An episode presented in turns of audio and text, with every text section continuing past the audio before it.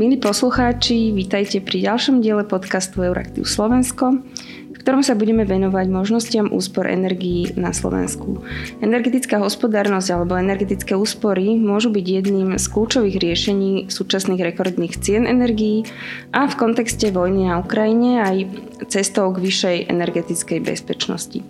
Čo znamená pre oblasť úspor energií súčasná energetická kríza? Ako je na tom Slovensko? Dokážu úspory energii pomôcť Slovákom ešte túto zimu? O týchto a ďalších témach sa dnes budem rozprávať s predsedom správnej rady platformy Budovy pre budúcnosť Petrom Roblom. Dobrý deň, prajem. Dobrý deň. Moje meno je Irena Jenčová a som editorkou portálu Euraktiv Slovensko. Európa sa pripravuje na zimu bez ruského zemného plynu, deje sa to v situácii, kedy domácnosti čelia, domácnosti čelia zdražovaniu potraví na energii, čo sa pravdepodobne s nadchádzajúcou zimou bude ešte zhoršovať. Európa v odpovedi na tieto hrozby prišla s plánom Repower EU, ktorý má štátom ukázať možnosti, ako znížiť svoju závislosť na dovoze fosílneho plynu. Akú úlohu, keby ste to tak mohli, pán Robo, zhodnotiť, e, zohrávajú úspory energii v týchto plánoch? No, pokiaľ je ten repower, ktorý predstavila komisia, Európska komisia, tak my sme tam privítali, že úspory energie vlastne boli menované na prvom mieste. A potom myslím, že boli obnoviteľné zdroje a potom bola diverzifikácia zdrojov, teda fosílnych palív, ako je zemný plyn.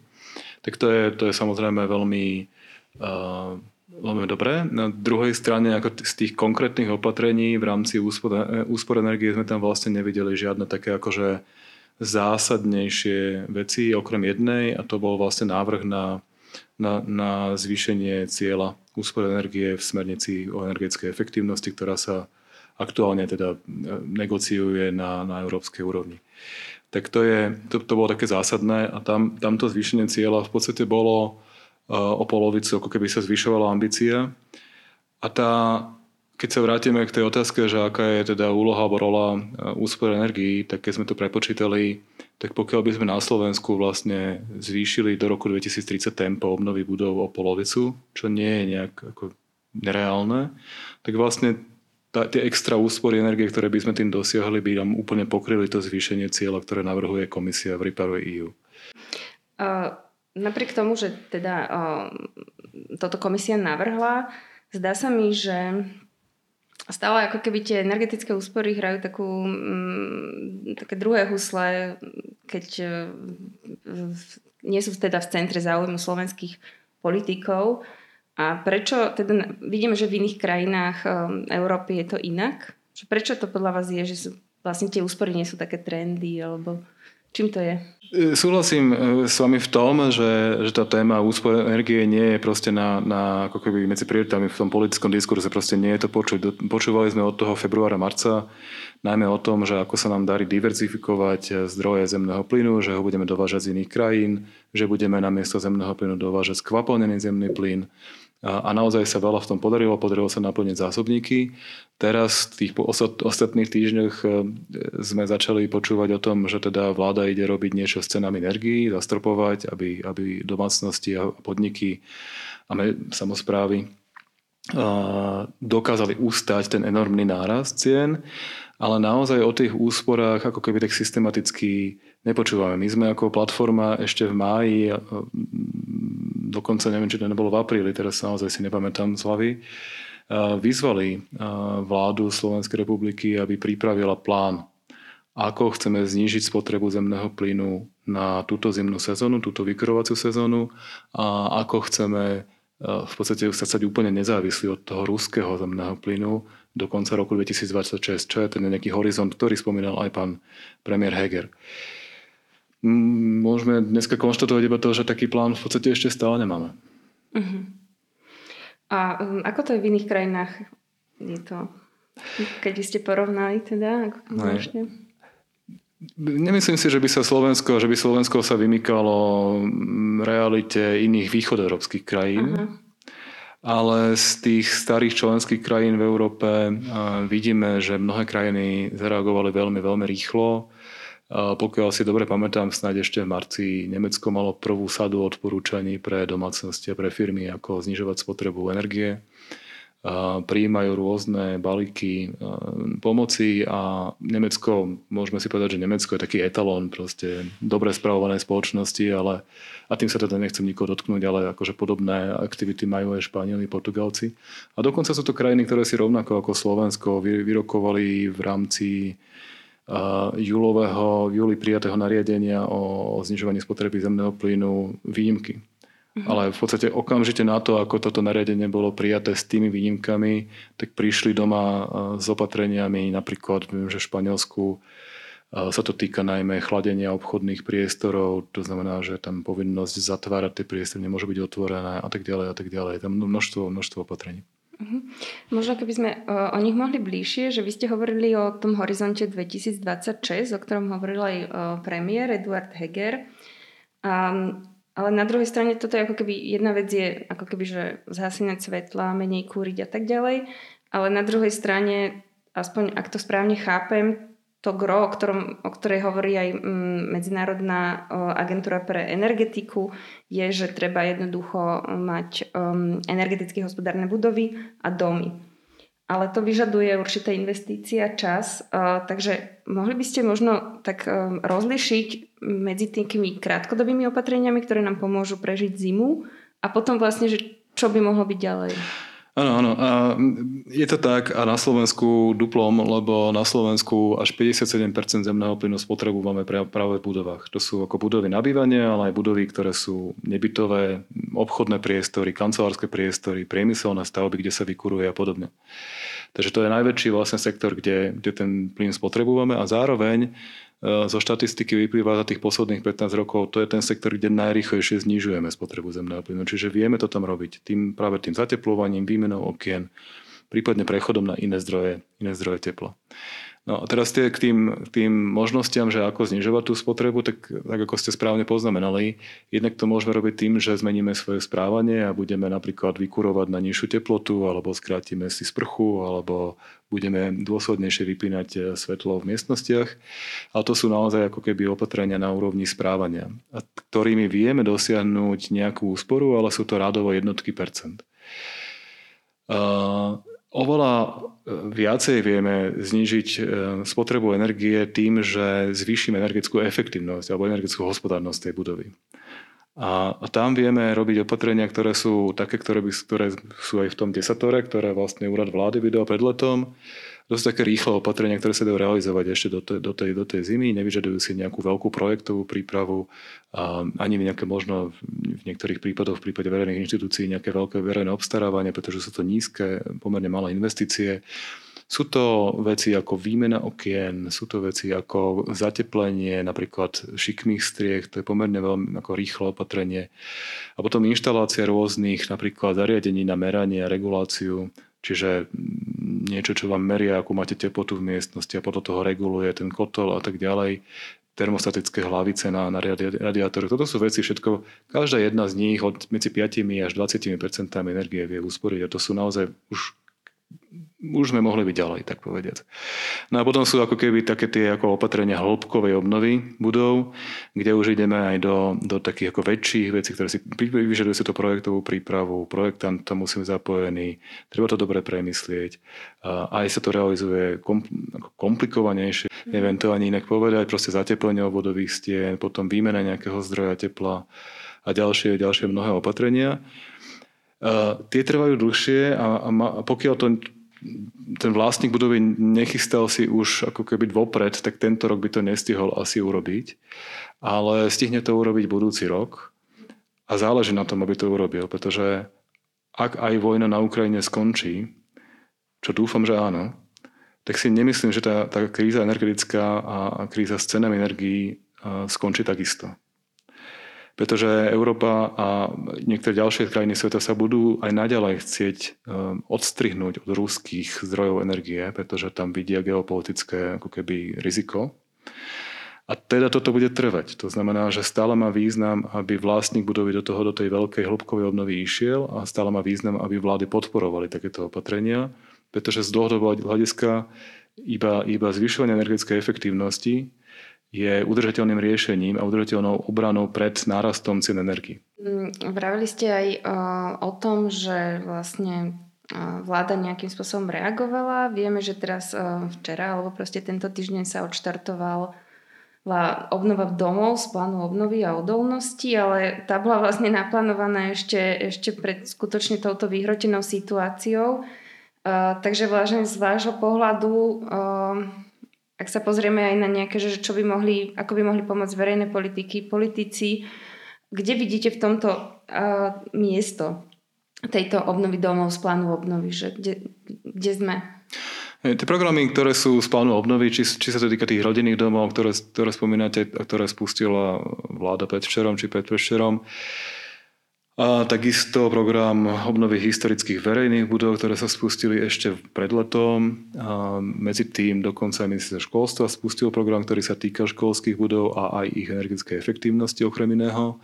Tak to sú všetko veľmi pozitívne veci, ale sú to veci, ktoré boli naozaj naplánované ešte v rámci plánu obnovy a odolnosti.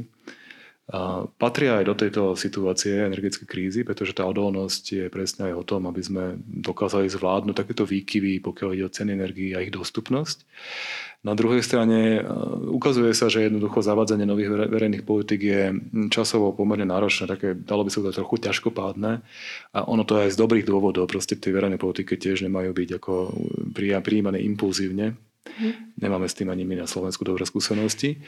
Tak, e, takže, takže z tohto akože hodnotíme pozitívne a povedal by som, že z hľadiska nejakých reálnych podporných programov robí sa, rob, urobilo sa zatiaľ, čo by sa dalo urobiť. To, čo by sme, to, čo sme mohli vidieť na Slovensku, to, čo sme videli v mnohých iných krajinách, sú práve také kampane. Hej, verejná kampaň v podstate ako v médiách, e, kde vláda naozaj ako dôveryhodný zdroj informácií občanom a podnikom radí, čo môžu urobiť e, na to, aby si znížili spotrebu energie a aby ušetrili peniaze. A e, posilňovanie nejakých centier technickej asistencie alebo one-stop shopov, kde tí ľudia môžu naozaj prísť a poradiť sa, dostanú, dostanú reálnu, reálnu radu, reálnu informáciu. Toto sme ako si premeškali toto sa ako si zanedbalo a toto je naozaj niečo, čo sa dá spustiť behom povedzme jedného mesiaca aj, aj pri všetkých zohľadení pri nejaké verejné obstarávania. Alebo...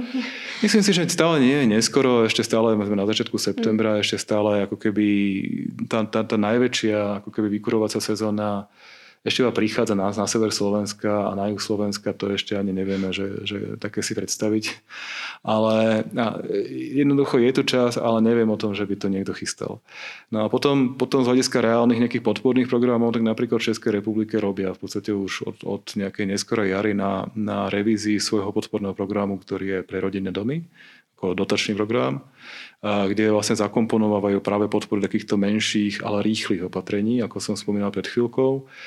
A je fakt, že aj tam vlastne odložili spustenie tohto modulu, toho programu až na jar budúceho roku, lebo tiež to chce nejaký čas, aby to pripravili a aby to mohli ako implementovať. No ale minimálne teda sú na ceste tam. Hej. Mm-hmm. Tak. Hej, um, ale mm, keď ste hovorili o tej technickej pomoci alebo o tom, že by mali existovať nejaké miesta, kde, človek, um, kde človeku pomôžu nájsť nejaké informácie, ktoré uh, ktoré by mu pomôžu vlastne prežiť alebo znižiť účty za, za energie alebo prežiť túto zimu. Uh, viem, že z plánu obnovy takéto miesta vlastne sú financované a akože ne, nesplňajú toto, čo vy ste hovorili, ako keby túto úlohu, alebo vlastne čo, čo by mali, ako, aký, aký je medzi tým rozdiel, čo bude financované z plánu obnovy a čo o, vlastne vy ste hovorili, o, hmm. aké by boli ideálne? Je to v tomto momente neviem zhodnotiť. Uh, tie poradenské centrá, ktoré z plánu obnovy sa majú financovať, sú v podstate súčasťou programu podpory obnovy rodinných domov, ktorý tento týždeň spustila vláda, spustila Slovenská agentúra životného prostredia. V rámci toho programu vzniká 10, myslím 10 takých ako centier. Mm-hmm majú to byť centra, ktoré budú poskytovať poradenstvo najmä tým žiadateľom o tie dotácie. Takže je to trošku užšie zamerané. Nie je to zamerané na všetkých, ktorí proste nejakým spôsobom chcú hľadať cestu, ako usporiť, ako napríklad obnoviť svoj dom. Ale neviem, ako to bude fungovať, takže neviem to zhodnotiť. Ako je to, hodnotím to principiálne ako pozitívny krok.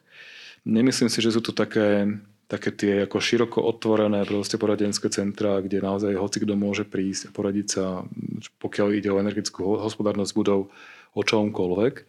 Také, také centra okrem iného teda prevádzkuje Slovenská inovačná energetická agentúra pod názvom Žiť energiou. Myslím, že sú štyri. Myslím, že tam tiež majú nejakú, nejakú nastavený nejaký rozvojový plán.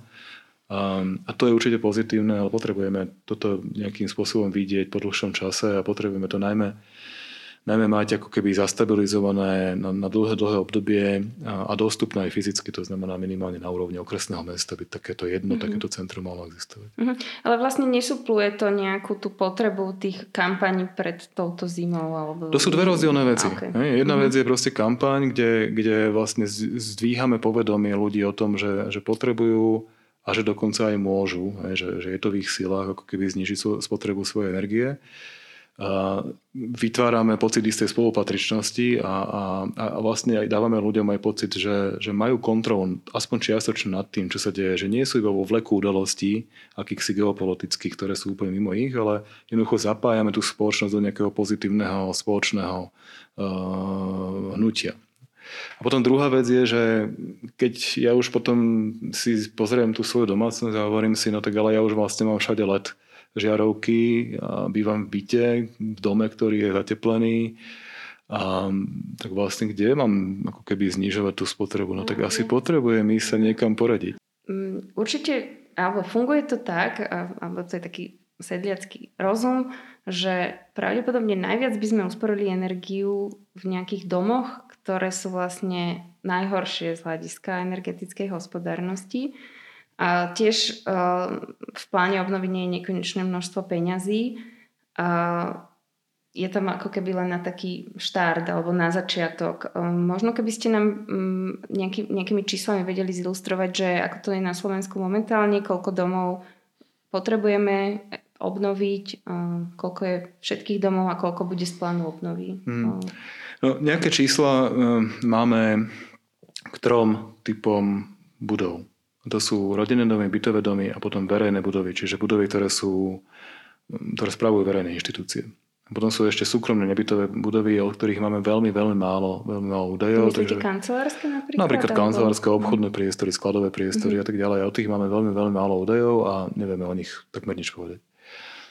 Pokiaľ ide o tie typy, kde máme údaje, tak ako najlepšie sú na tom asi tie bytové domy, kde už viac ako 20 rokov funguje podpora zo štátneho fondu rozvoja bývania. Tam určite viac ako polovica toho bytového fondu z hľadiska počtu bytov je obnovená, sú tam vymenené okna, je to zateplené a tak ďalej. Čiže tam dá sa povedať, že, že z toho potenciálu tej obnovy sa realizovalo pomerne dosť. Mm-hmm myslíme si, že pokiaľ ide o bytové domy, tak tam najväčšia výzva budú potom také tie menšie bytové domy na vidieku a v menších mestách, a ktoré pocitia, a ktoré sú často ešte aj, na, že majú vlastný zdroj tepla, že nie sú napojené na centralizované zásobovanie teplom. Ale ja hovorím, to je segment, kde to je celkom dobre. Potom dosť zle sú na tom verejné budovy. Dosť zle sú na tom verejné budovy. Tam sa odhaduje, že niekde 30, okolo tretiny tých budov je asi obnovených. Paradoxne príčinou toho stavu je to, že sú na to dostupné eurofondy. A vlastne tie eurofondy v tomto prípade vytvorili taký, taký, takú závislosť, hej, že vlastne tí správcovia tých verejných budov, často sú to samozprávy alebo regionálne samozprávy, v podstate sa spoliehajú na to, že tie, tie dotácie z eurofondov, ktoré sú až vo výške 90% investičných nákladov znova budú. A keď zrovna nie sú, že sme v tom, tej medzere medzi výzvami alebo medzi obdobiami programovacími, tak proste sa nič tam nedeje a je to ako keby také spomalené týmto. A potom, potom tretí segment sú tie rodinné domy a to je teda veľká, veľký trň v, pe, trň v pete e, slovenskom, slovenskej, lebo e, tam máme teraz aktuálne a veľmi dobré údaje práve zo sčítania obyvateľov bytového domov z minulého roku, kedy sa zbierali údaje. A tam sa ukazuje, že tak naozaj obnovený, tak akože komplexne zateplený s vymenenými oknami, takých domov rodinných je asi iba 20% na, na celom Slovensku. A s, tý, s tými zvyšnými máme trošku, trošku problém. A až 40% tých rodinných domov je takých, že tam nie je urobené vôbec nič. To znamená, že sú v tom pôvodnom stave spred 30, 40 alebo 50 rokov. Majú pôvodné okná, nemajú zateplené žiadne stavebné konštrukcie a sú teda zrejme vysoko, vysoko neefektívne. Hej, čiže tak tu sa nachádzame. A, zároveň o tých rodinných domoch vieme, že až 60, vyše 60% z nich je vykurovaných zemným plynom. Čiže to sú to sú domácnosti, ktoré budú trpieť veľmi práve z titulu rastu tých cien energie. Uh-huh. A pomôže im ten plán obnovy? Ten plán obnovy im pomôže. Pomôže, ale vieme, že to, je, to sú peniaze, ktoré sú, ktoré sú alokované, alebo tým našim cieľom Slovenska je, je proste obnoviť z toho 30 tisíc rodinných domov. Keď hovoríme o tých 60% eh, rodinných domov, ktoré sú napojené na zemný, zemný plyn, tak to je 600, niečo vyše 600 tisíc domov. Čiže vidíte ten nepomer.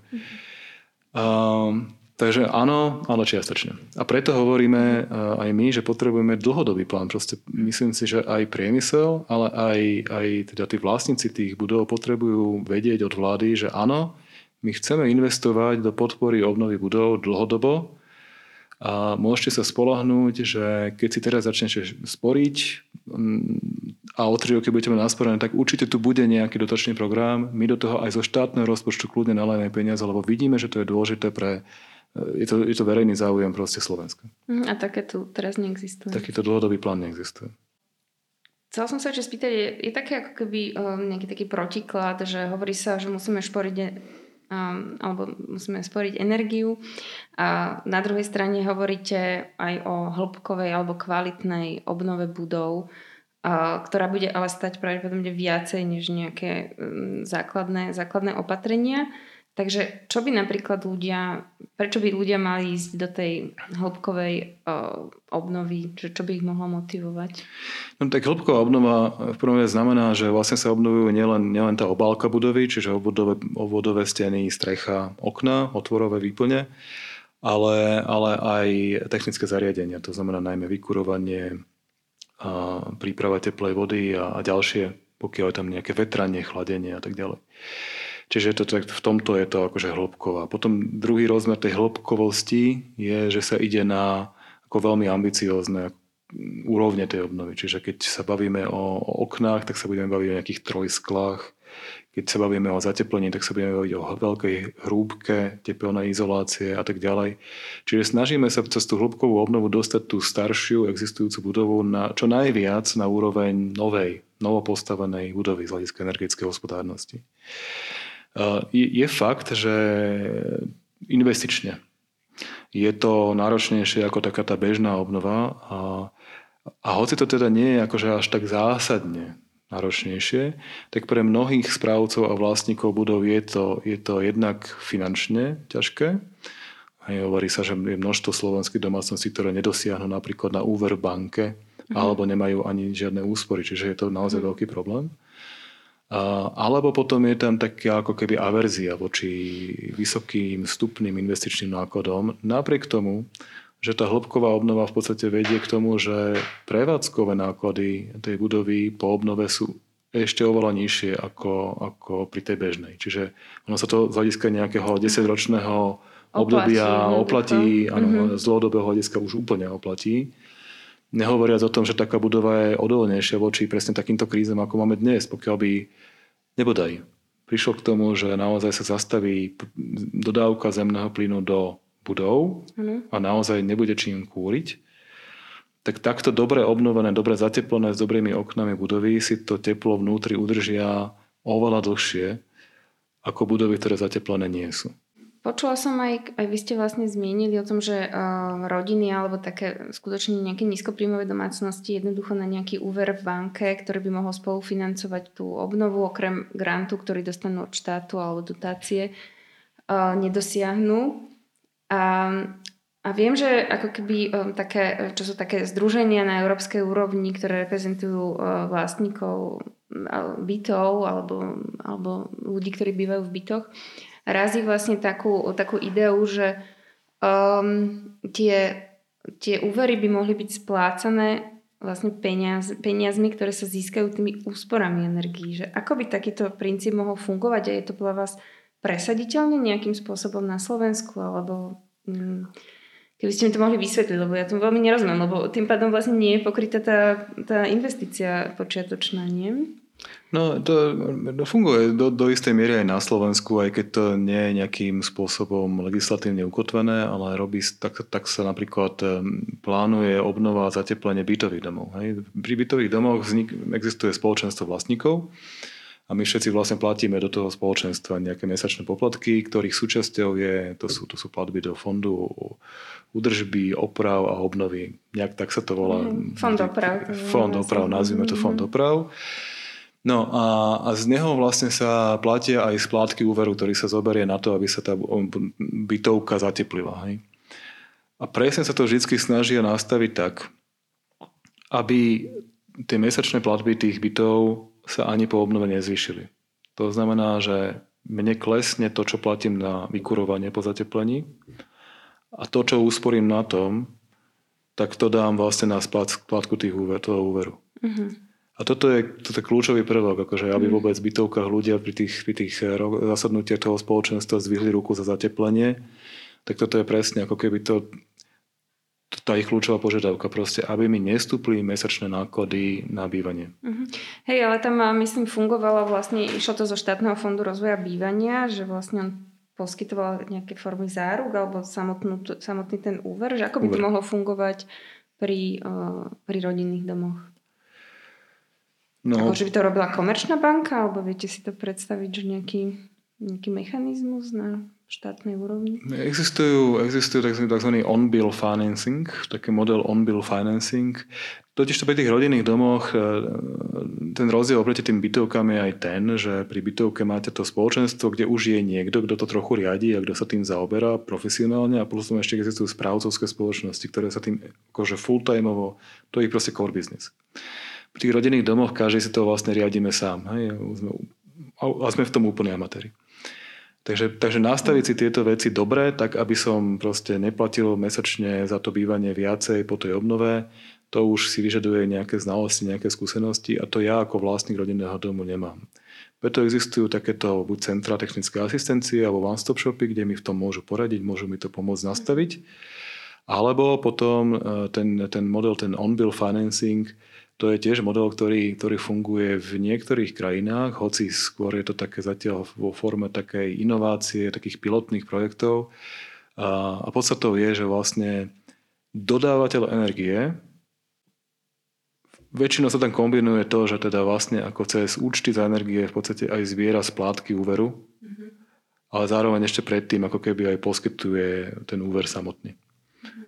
Hej a tým pádom vlastne ten, je ten kolotoč pekne nastavený a zároveň je tam ten profesionálny prvok, ten dodávateľ energie pravdepodobne teda má u seba nejaký customer service, má, má to know-how, ktoré sa týka toho, že koľko bude stať obnova, koľko bude spotreba energie potom, koľko to bude stať a vie to nastaviť tak, aby, aby to proste vychádzalo. Mm-hmm.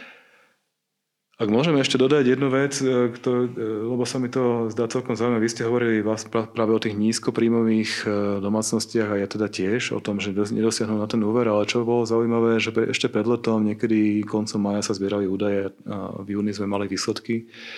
To bol reprezentatívny prieskum, ktorý zadávala Slovenská klimatická iniciatíva, robila to agentúra Focus. A pýtali sme sa vlastne domácnosti, že čo teda, ako sa ich dotkne to zvýšenie ceny energie a teda, že či plánujú niečo robiť na, na zníženie spotreby. Tie výsledky boli zaujímavé, lebo mm. dá, dá, dá sa rozdeliť tá, tie odpovede na také tri populačné skupiny. Tá prvá bola taká, taká skupina, že to boli domácnosti, ktoré boli príjmovo na tom nadpriemerne. A tí v podstate povedali, že nejak to asi nepocítime, vieme to zvládnuť a vôbec neplánovali robiť žiadne opatrenie. A potom, potom bola druhá skupina takých naozaj veľmi nízkopríjmové, také tie domácnosti, kde žije jeden človek, dvaja, možno že dôchodcovia, alebo sam, samostatne e, osamo, osamelý rodič s deťmi, kde naozaj sa počíta každé euro, kde hovorili teda ako zúfalo, že, že v zásade aj by sme radi niečo urobili, ale vlastne nemáme čo, môžeme iba znížiť tú našu spotrebu tým, že napríklad e, budeme menej kúriť, menej svietiť a podobne, čiže zmeníme správanie nemajú proste možnosť investične niečo realizovať, čo by im prinieslo dlhodobý udržateľný efekt. No a potom bola veľká, ako tá, tá stredná skupina, čo boli mimochodom často aj rodiny, alebo teda domácnosti, kde boli 4 a 5 ľudia. Mm. Že tam ako keby nebol problém práve to, že veľké domácnosti sú problémové. Práve naopak.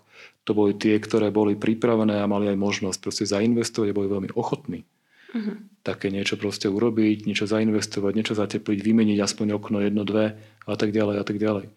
Čiže Zaujímavé, zaujímavé sledovať tú, tú strategiu. No, no vyplýva napríklad z toho to, že... Že, že že ľuďom treba nejak pomôcť? Alebo... Presne tak, že, že musíme, musíme sa zamerať asi naozaj na tú strednú vrstvu, pokiaľ ide mm-hmm. o mhm. investičnú pomoc. Mm-hmm.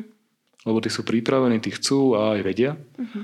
A potom sú tie naozaj nízkopríjmové skupiny, ktoré, ako sme sa už bavili, nedosiahnu na úver, nemajú úspory, a, a už teraz ako tú spotrebu už tak málo, málo vykurujú, hej, to sú také tie rodinné domy, kde sa vykurujú jedna, dve miestnosti a podobne.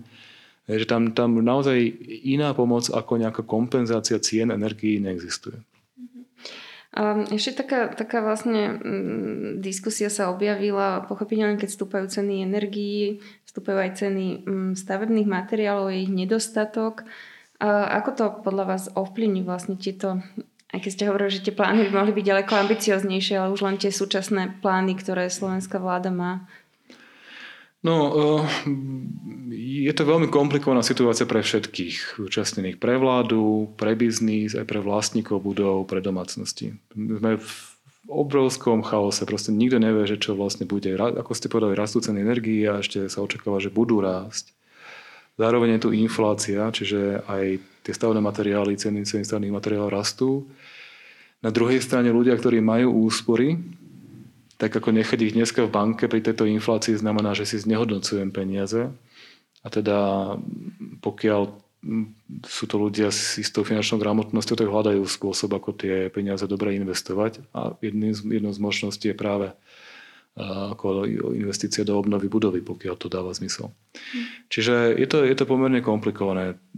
Má to svoje pre aj proti. A pokiaľ ide o to, čo, čo sa deje na trhu, tak v tomto roku sme, sme zaznamenali veľmi vysoký dopyt po všetkých možných riešeniach, ktoré sa týkajú... Ako myslíte, energeticky nejaké technológie? Alebo aj obnova, no, nazvime to, že obnova budov proste vo všeobecnosti. A, a v podstate aj vidíme, že je to súčasťou takéhoto dlhodobejšieho trendu, ktorý je vidieť aj na tých európskych zelených politikách, ktoré postupne sa implementujú v členských štátoch od Green Dealu cez Fit for 55 a tak ďalej. Tam sa myslím, že ukazuje, že stačí, keď sa o tom hovorí a už aj keď tá implementácia pokrývkáva, tak sa to prejavuje na tom trhu. Takže vidíme, aj vlastne tento rok sme počuli, že minimálne traja výrobcovia teplných čerpadiel ohlasil veľké investície do nových výrobných kapacít, dvaja z toho na Slovensku, jeden z nich mm. v Polsku, ale to je výrobňa, výrobný závod, ktorý pokrýva aj Slovensko. Čiže, čiže Takže takáto negatívna motivácia by sa dala funguje, hej, že v zmysle, že máme tu nejakú situáciu, ktorá je ťažká, teda aj trh, aj ľudia. Na to zatiaľ, zatiaľ, to, zatiaľ je tam skôr taká tá pozitívna reakcia uh-huh. a mhm. predpokladám teda, že je to z tých skupín obyvateľstva, ktoré, ako som teraz z toho uh-huh. prieskumu citoval, uh-huh. že si to môžu dovoliť. Hej. Uh-huh. Určite existuje tá, tá iná skupina, ktorá si to dovoliť nemôže a v podstate naozaj nemá čo, nemá čo svojimi silami vlastnými urobiť proti tomu zvyšovaniu cien energii. Uh-huh. Uh, len tak v krátkosti, uh, v súčasnosti teda um, sa vláda otria sa uh, v základoch, nevieme, kto, je, kto bude ďalší človek, na, aký ďalší človek bude viesť ministerstvo hospodárstva, ktoré je veľmi, teda, ktoré je najpodstatnejšie, ak sa hovoríme, ak hovoríme o energetike. Ako to vidíte, že čo by, vlastne čo by malo byť to, od čoho by sa nemalo zlaviť, alebo ako, ako to ako sa na to pozeráte, čo sa deje teraz? No, ja s, s obavami. Sa na to pozerám, sa na to s obavami. A, ako sme na začiatku sa bavili, že, že tá téma úspor energii nebola na Slovensku témou od toho februára, kedy začala vojna a ani od jesene minulého roku, kedy začali rásť ceny energii tak, eh, tak je to veľký, veľká chyba. A, a obávam sa, že tá súčasná situácia, tá, tá neistota s tým, že kto bude ministrom hospodárstva a ako vlastne bude fungovať vláda, či bude mať teda v parlamente potrebnú podporu, tak eh, nám dáva ako keby ešte, ešte zväčšuje tú neistotu, ktorá tu bola doteraz. A znižuje naše šance to celé úspešne zvládnuť. Uh-huh. Takže uh, s týmto neveľmi uh, optimistickým záverom chcem veľmi pekne poďakovať za rozhovor pánovi Petrovi Roblovi, ktorý je predseda správnej rady platformy Budovy pre budúcnosť. Ďakujem. Ja ďakujem za pozvanie. A za pozornosť tiež ďakuje portál Euraktiv, konkrétne Dominika Tarinová a Irena Jenčová, ktoré dnešný podcast pripravili. Do počutia na budúce.